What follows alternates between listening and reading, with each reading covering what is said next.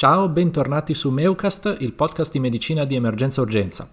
Io sono Alessandro e oggi l'ospite è Matteo Paganini. Matteo è un appassionato di medicina subacquea e iperbarica, si è specializzato in medicina d'urgenza nel 2019 all'Università di Padova e tuttora impegnato sia in pronto soccorso che nel 118. Ha lavorato come ricercatore e sta completando il suo dottorato sulla medicina d'urgenza e disastri presso il centro Crimedin. Come se non bastasse, ha anche trovato il tempo di registrare un episodio qui con noi e quindi non perdiamo tempo, sigla. Questo programma a scopo informativo e non sostituisce il rapporto diretto medico-paziente. Le informazioni contenute rappresentano il punto di vista degli autori e non riflettono il parere ufficiale delle istituzioni di cui fanno parte. Ascoltate Meucast a vostro rischio e pericolo. Shock advised. Deliver shock now.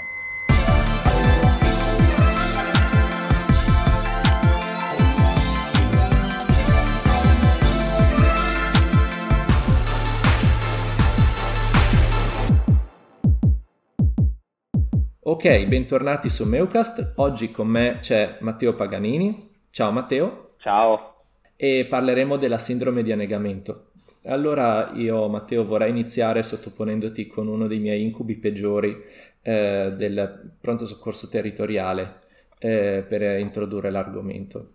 E quindi facciamo finta che io e te siamo insieme in auto medica e siamo stati chiamati a soccorrere un piccolo bambino di 5-6 anni che dicono al telefono sia annegato in una piscina, un, un, evento che potrebbe essere comune, potrebbe capitare anche nella nostra vita reale, lavorativa, anche se non abitiamo vicino a un mare, vicino a un fiume. E, ehm, arriviamo sulla scena e troviamo di fianco alla piscina la madre con questo piccolo bambino eh, che cerca di, mh, mm, con una sorta di manovra di Heimlich improvvisata, l'ha preso per i piedi, a testa in giù e cerca di fargli uscire l'acqua dalla bocca dicendo che ha negato. Eh, il bambino è blu, però respira ancora, eh, male naturalmente, sentiamo fischi, rantoli di tutto e ancora un polso. E quindi questa è la situazione. Prima di affrontare il caso clinico, volevo chiederti, Matteo, Cosa intendiamo esattamente con sindrome di annegamento? Grazie Alessandro, è un'occasione infatti per fare un po' di chiarezza e di luce su questa terminologia. Infatti se affrontiamo la, la domanda da un punto di vista di letteratura, ci troveremo di fronte a, a, qualche spettro, qualche fantasma a cui non dobbiamo dar retta, in particolare eh, quando troviamo la parola near drowning, perché la sindrome d'annegamento eh, da noi è, ci dà come termine, ci restituisce proprio un significato sindromico con un spettro di patologia che appunto va dal eh, semplice evento quasi near miss, quasi vicino al pericolo, un evento pericoloso invece con la persona che non riesce, magari è in acqua, non riesce a nuotare, fino alla persona che diventa incosciente e poi va anche in arresto cardiaco e va rianimata. Quindi eh, già la parola sindrome ci aiuta, invece nella lingua inglese alle volte troviamo il termine drowning che è quello corretto, il near drowning invece è stato eh, sottolineato come termine improprio, perché proprio lascia eh, fuori tutto quello che può essere eh, il, il, grigio di, di, presentazione del paziente. Mm, è più un termine eh, sensazionalistico, infatti lo si trova su articoli solitamente non specialistici e più testate giornalistiche. Ecco. Perciò è importante come mh, mm, primo eh, key message che eh, l'annegamento deve essere piuttosto chiamato sindrome d'annegamento perché? Perché può avere svariate presentazioni e adesso nei prossimi minuti cercherò di inocularvi i concetti principali. Quindi insomma una persona che è negata non è necessariamente morta, giusto Matteo? Assolutamente no e molto spesso eh, siamo noi come specialisti in medicina d'emergenza o per chi si approccia alla medicina d'emergenza a dover classificare eh, questo tipo di, di, paziente. Noi siamo gli specialisti, come qualcuno ha detto di recente, non di una patologia o non di una procedura, ma uno specialista di sistema, di priorità e di tempo e noi dobbiamo andare a, a far cadere nella giusta categoria il paziente che abbiamo di fronte. Quindi molto spesso mh, ci troviamo come frequenza, anche come incidenza, eh, tipicamente non dinanzi all'annegato puro, quanto piuttosto mh, di fronte a persone che eh, hanno inalato magari acqua, che tossiscono, che hanno avuto un po' di difficoltà in acqua e vengono soccorse. Utilizzo il termine noi, però non per identificare eh, Alessandro l'automedica che viene chiamata, quanto piuttosto il soccorritore tecnico, volgarmente detto bagnino. Perché? Perché molto spesso queste eh, sindromi di annegamento, e vedremo quali, eh, possono essere tranquillamente lasciate andare a se stesse, non, non, non, serve un controllo medico, un check e quindi questa fetta di eh, pazienti, li chiamerei o semi-pazienti, noi non li vedremo mai. Vedremo magari quelli che hanno avuto un risentimento più importante, che dopo l'evento vengono soccorsi e manifestano sintomi come dispnea, tosse importante, e quelli quindi sì, li iniziamo a vedere, però è, è importante ricordare di non lasciarsi eh, fregare da quelle presentazioni mild, molto, molto sottili, molto subdole che possono portarci poi a un peggioramento anche in fase successiva e mi sento di dire che un po' ricorda anche il danno polmonare che viene provocato da qualche gas come il cloro che può darti all'inizio pochissime manifestazioni ma in un secondo momento darti un quadro polmonare anche devastante. Ho capito. Ma mm, quindi in, in pratica cosa sta succedendo eh, al paziente che ha una sindrome di annegamento? Certo, è un'ottima domanda perché appunto ci permette di spaziare su tutto quello che è la sindrome di annegamento e, e a riguardo c'è un'ampia letteratura specialmente ehm, di, di, di, descrizione della prognosi questo, di, del quadro clinico. Possiamo classificarlo intanto in gradi eh, la persona che eh, viene soccorsa e non ha tosse, quella è la tipica persona che può essere lasciata andare a casa, ma anche se ha per esempio tosse ma non rumori polmonari all'auscultazione, mh, anche questa non serve un controllo medico approfondito. Perché? Perché da dati retrospettivi hanno una sopravvivenza del 100%, quindi non sono descritti eventi avversi. Già cambia quando iniziamo ad avere sì sintomatologia tosse, però dei rumori polmonari. Questo vuol dire che c'è stato un ingresso nelle vie aeree di, ehm, di, di acqua. Questo che cosa provoca? Provoca un danno alla barriera ematoalveolare e dal punto di vista fisiopatologico la prima cosa che succede in assoluto è la distruzione del surfattante. Quindi viene a, a crearsi un acute lung injury non è molto dissimile da quello che abbiamo visto negli ultimi due anni come presentazione, però ehm, il primo vero e proprio danno è quello, quindi c'è un, una variazione in tutto quello che sono gli scambi polmonari.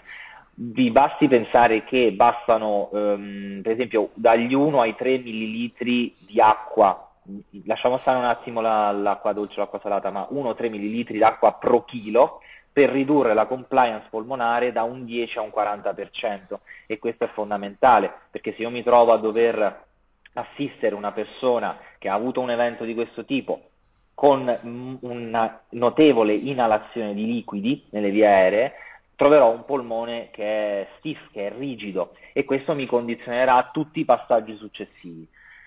Perché cosa può succedere? Con quest'acqua, dopo la, la, l'annichilazione del surfattante e l'aumento della, ehm, eh, della, della riduzione scusate, della compliance, si vanno a verificare innanzitutto eh, dei, delle atelettasie, perché togliendo il surfattante è facile che poi il polmone collassi, non, non parlo di lobi interi, però iniziamo a perdere, a derecluitare delle aree che, dove non c'è sufficiente scambio. Quindi uno shunt, uno shunt destra-sinistra perché non abbiamo ventilazione. Il sangue passa da destra a sinistra, è affascinante, specialmente nel caso del, dell'annegato, perché bisogna ristudiarsi la fisiopatologia polmonare alla perfezione e quindi abbiamo sangue desaturato che finisce nel ventricolo sinistro e che contribuisce in una maniera notevole. Ricordiamoci che il, il meccanismo del mismatch ventilo-perfusorio non ci dà mai tra le aree con mismatch, non ci dà mai una saturazione finale che è la media tra le due aree,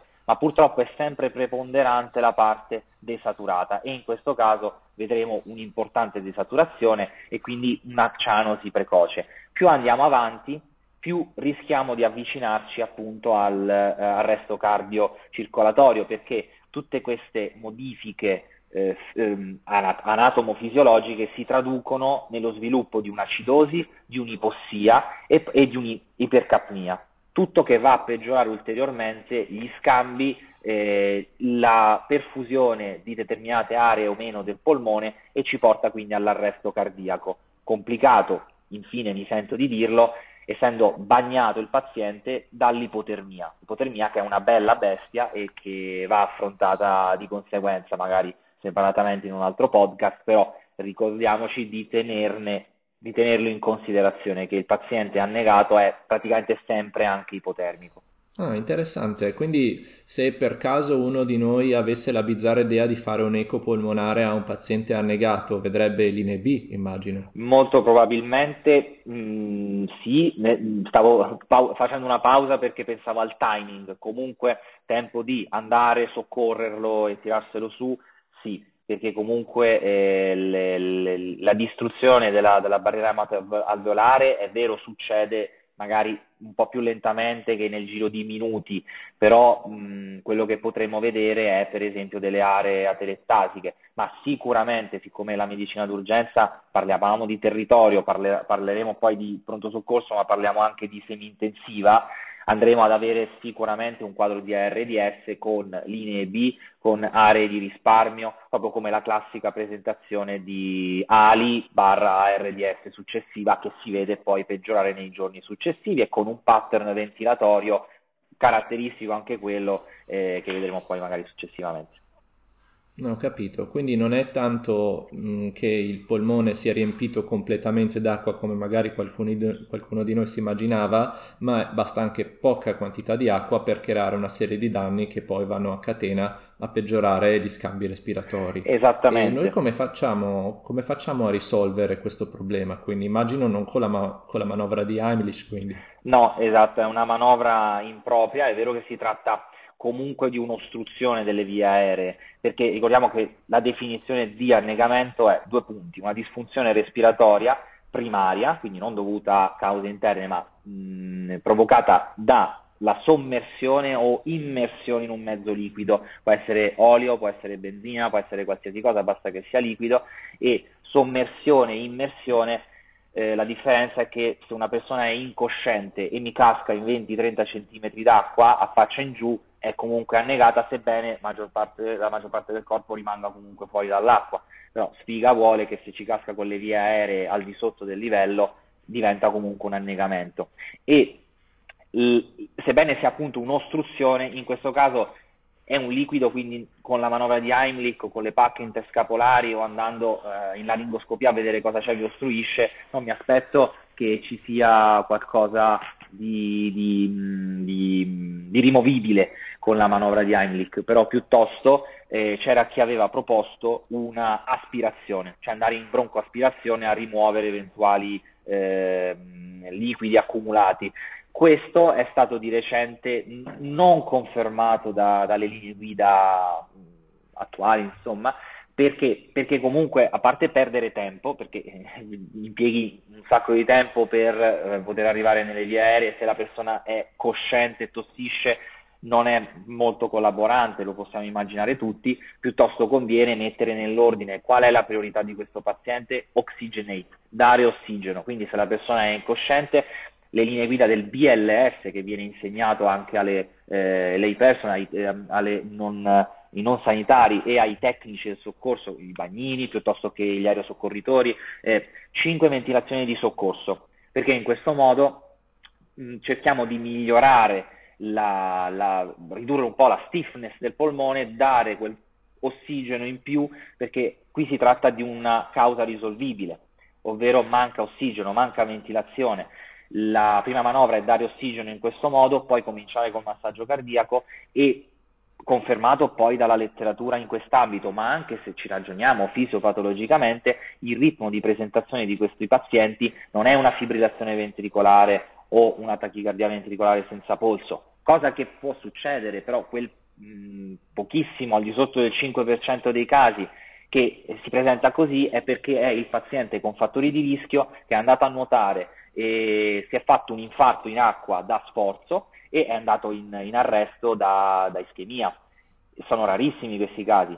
La, l'epidemiologia ci descrive invece pazienti giovani, quindi ragazzini, 25, 20 anni, 15 anni, maschi, perché tendenzialmente mh, si vede soprattutto ehm, eh, nei paesi eh, di tutti i tipi, a low income o anche middle o high income, il maschio a quell'età tende a voler far vedere che ce la fa, che riesce a nuotare anche al largo o anche nel lago, che è tra i peggiori posti con più alta incidenza di annegamento e quindi si trova in difficoltà e quindi va in annegamento. Perciò si sviluppa un ritmo di PEA piuttosto che di bradipea, sistolia, connesso a una causa risolvibile come può essere la mancanza di ossigeno. Perciò, ripeto, la manovra di Heimlich assolutamente no, stiamo perdendo tempo. La broncoaspirazione la farei dopo la manovra di intubazione, piuttosto per vedere quel che c'è, ma non è mandatoria prima di, di queste manovre. In un paziente semicosciente, poi arriveremo al caso clinico, io procederei direttamente a quel punto con eh, l'ossigenazione con quei mezzi che abbiamo in ambulanza mh, non saprei sinceramente se fare una, una, ventilazione non invasiva, specialmente in un bambino, eh, però procederei con l'intubazione per ossigenare. Ho capito. E quindi non è solamente anche una questione di ossigenazione, ma anche una questione di pressione positiva, come dicevi tu prima, eh, per la questione della teletasia. Esattamente, infatti ventilare in maniera non invasiva, e parliamo intanto di, del bug valve mask, quindi con, con, il pallone ambu, è molto difficile. È un paziente che eh, perde aria da tutte le parti, oserei dire. In un arresto cardiaco eh, preferirei non, non, usare il presidio sovraglottico perché mi troverò di fronte comunque a delle pressioni, a delle, una, una stiffness abbastanza elevata del polmone Cosa farei? Introdurrei un tubo cuffiato e mi preparerei a usare l'ambu eh, sfruttando eh, la rimozione della valvola di sicurezza, delle pressioni di sicurezza. Se vi ricordate sull'ambu, modello 1, modello 2, modello 3, abbiamo una specie di valvolina eh, dove c'è l'angolo di 90 gradi. Io andrei a rimuovere la sicura perché quando effettui una, una manovra, una ventilazione con ambu e vai sopra pressione, c'è quella valvola di sfiato che ti evita il barotrauma, io in questi casi eh, consiglio di, di, rimuovere la sicura e di lasciarla tappata in modo che tu possa sviluppare centimetri d'acqua, altrimenti non, ehm, non, riesci proprio ad andare oltre. Ragionando su quel tipo di riduzione di compliance, mh, mm, basti pensare che noi viaggiamo su eh, quasi 25-28 centimetri d'acqua eh, come, come, soglia di sicurezza, dei, di solito dei device eh, sovraglottici, dobbiamo andare anche oltre, si parla di 30 cm d'acqua alle volte. E, mh, la ventilazione ci serve per, comunque come tentativo prima della, delle manovre rianimatorie effettive per eh, dare un po' di ossigeno. E poi parliamo anche un secondo del, del dopo, se finiamo a gestircelo nella nostra semi-intensiva o comunque lo, non so, ci arriva così, lo intubiamo in PS, anche lì teniamo conto che dobbiamo gestire un polmone rigido, quindi dovremo eh, cambiare il nostro setting ventilatorio. Non mi sento di esprimermi a favore o contro una ventilazione a volume piuttosto che a pressione. Certo, una ventilazione gestita a pressione piuttosto che a volume controllato la riterrei più agevole, ovviamente con un'expertise sotto eh, di, di, formazione de, da parte della scuola o in collaborazione con altri specialisti perché? Perché è un paziente eh, come l'asmatico, come l'ostruttivo, cioè sono pazienti molto difficili da ventilare, quindi ehm, con le ventilazioni a pressione riesce a gestirsi un po' meglio eh, anche le, la valutazione poi de, de, delle pressioni di plateau e perché ovviamente a quelle, a quelle, pressioni di gestione è facile che ci siano eventi avversi come pneumotoraci eh, iatrogeni. Quindi eh, mi sento di dire che and- andare su con le pressioni, specie in una fase acuta, ci permette però di ottenere un vantaggio a lungo termine, sebbene rischiamo eh, comunque qualcosa di iatrogeno. Ho capito. Quindi per tornare al caso di prima del bambino, sì. ehm, se non mi ricordo male, eh, incosciente, blu, però con ancora un respiro e un polso, quindi non il resto, sì. eh, la prima cosa è l'intubazione.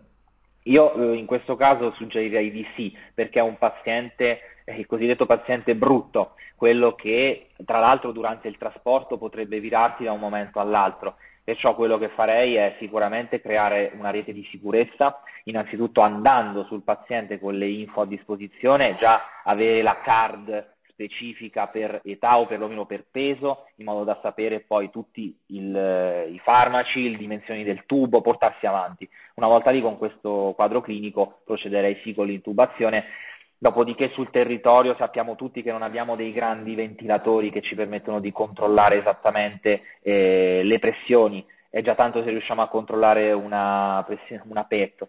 Eh, quindi quello che direi è utilizzare comunque il pallone ambu fin tanto che arriviamo dentro, preallertando e dopo eh, gestircelo, eh, gestircelo all'interno mirando ad avere se possibile un P su F di 2,50 direi. E, e poi ottimizzando la ventilazione passando da una ventilazione direi sporca, quindi con ossigeno al 100% e ambu, a eh, un tit rate tra la FIO2 a scalare e variando la, la PIP con incrementi di, di 2-3 cm d'acqua, quindi andando proprio a fare una, un'ottimizzazione di tutta la ventilazione, però che si può fare ovviamente con un ventilatore di un certo eh, livello. La ventilazione che dobbiamo avere in questi casi è sempre quella, direi, nostra, da, da, da urgentissimi, emergentissimi, quindi quella protettiva. Eh, solitamente eh, nell'adulto, per esempio, utilizziamo il cut-off di 6 ml chilo e va bene quello, eh, salvo diversamente specificato in base a, a peso, pulse e, e le cose connesse però la, la scelta, la decisione del, dell'urgentista, emergentista in questo caso è proprio di il paziente potrebbe virarmi in qualsiasi momento e soprattutto il paziente pediatrico che statura 90 è un paziente che chiamerei anche un petardo, cioè un paziente a potenziale altissimo rischio è uscito proprio di recente una, un articolo dove si parla di videolaringoscopia e laringoscopia diretta, al solito con i bambini, e notano una, eh, uno scarso approccio della preossigenazione. Eh, quindi L'altro eh, key message in questi casi è preossigenare, preossigenare eh, e anche fare ossigenazione apneica durante la manovra, perché i bambini, appunto, oltre i 45 secondi, già in uno che ti parte da eh, un po' cianotico, mi aspetto che deteriori molto facilmente, però non me lo porterei dentro in respiro spontaneo un paziente del genere, spaventoso soprattutto perché è un bambino, però potrebbe deteriorarmi molto rapidamente. Mm-hmm, certo, ho solo qualche altra domanda spot, per, mm, ma poche perché non voglio abusare del tuo tempo, sei già stato molto gentile. Sono eh, quindi ti faccio qualche ultima domanda. Eh, tu eh, fanno molto laringospasmo questi pazienti qua che hanno avuto la sindrome di annegamento? Perché mi immagino una risposta all'ingresso di acqua e quindi che siano difficili, che abbiano bisogno di essere curarizzati molto spesso. È anche questo un, uh, un tema, non, non, lo definirei caldo, però discusso in letteratura, perché c'è stato un filone negli anni, sempre eh, attraverso anche la corrente dei devianti che parlava di near drowning, di quasi annegamento, ehm, e che parlava di, eh, dell'aringospasmo come causa del, dell'annegamento, ovvero eh, avevano provato alcuni a fare una distinzione tra dry drowning e wet drowning. Perché? Perché qualcuno aveva trovato dei polmoni asciutti, eppure questi erano annegati. L'ipotesi era che l'entrata improvvisa di acqua nelle vie aeree, magari acqua fredda, eh, avesse provocato un, eh, un laringospasmo così tenace da portarli all'arresto respiratorio ma senza inondazione delle vie aeree con acqua.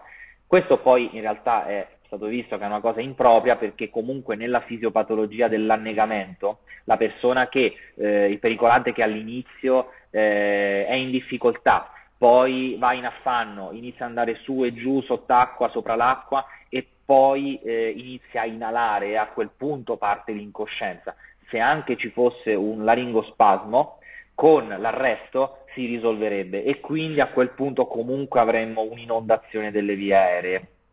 Quello che c'è da dire è che ci troveremo di fronte a, a delle corde vocali, eh, una laringe irritata già dal passaggio di qualcosa, però mh, con un'intubazione fatta, un RSI fatta a regola d'arte, eh, anche con la curarizzazione diretta, se non ce la sentiamo, vabbè, in quel caso eh, uno potrebbe eh, anche far notare, sì, uso la succinilcolina, però questo potrebbe farmi tornare su molta acqua. Esatto, attenzione, perché ehm, con, eh, la, la possibilità, con l'annegamento si verifica sicuramente una deglutizione di acqua. Quando parlavo, ti parlavo prima Alessandro, quando ci siamo conosciuti de, dei miei due, uso un termine proprio near drowning, sono uscito dal, dal, dal, dal fiume dove avevo prestato soccorso in acqua eh, con, cioè proprio but- vomitando acqua perché ne avevo ehm, ingoiata talmente tanta che poi è riuscita da sola. Ecco, perciò attenzione a quando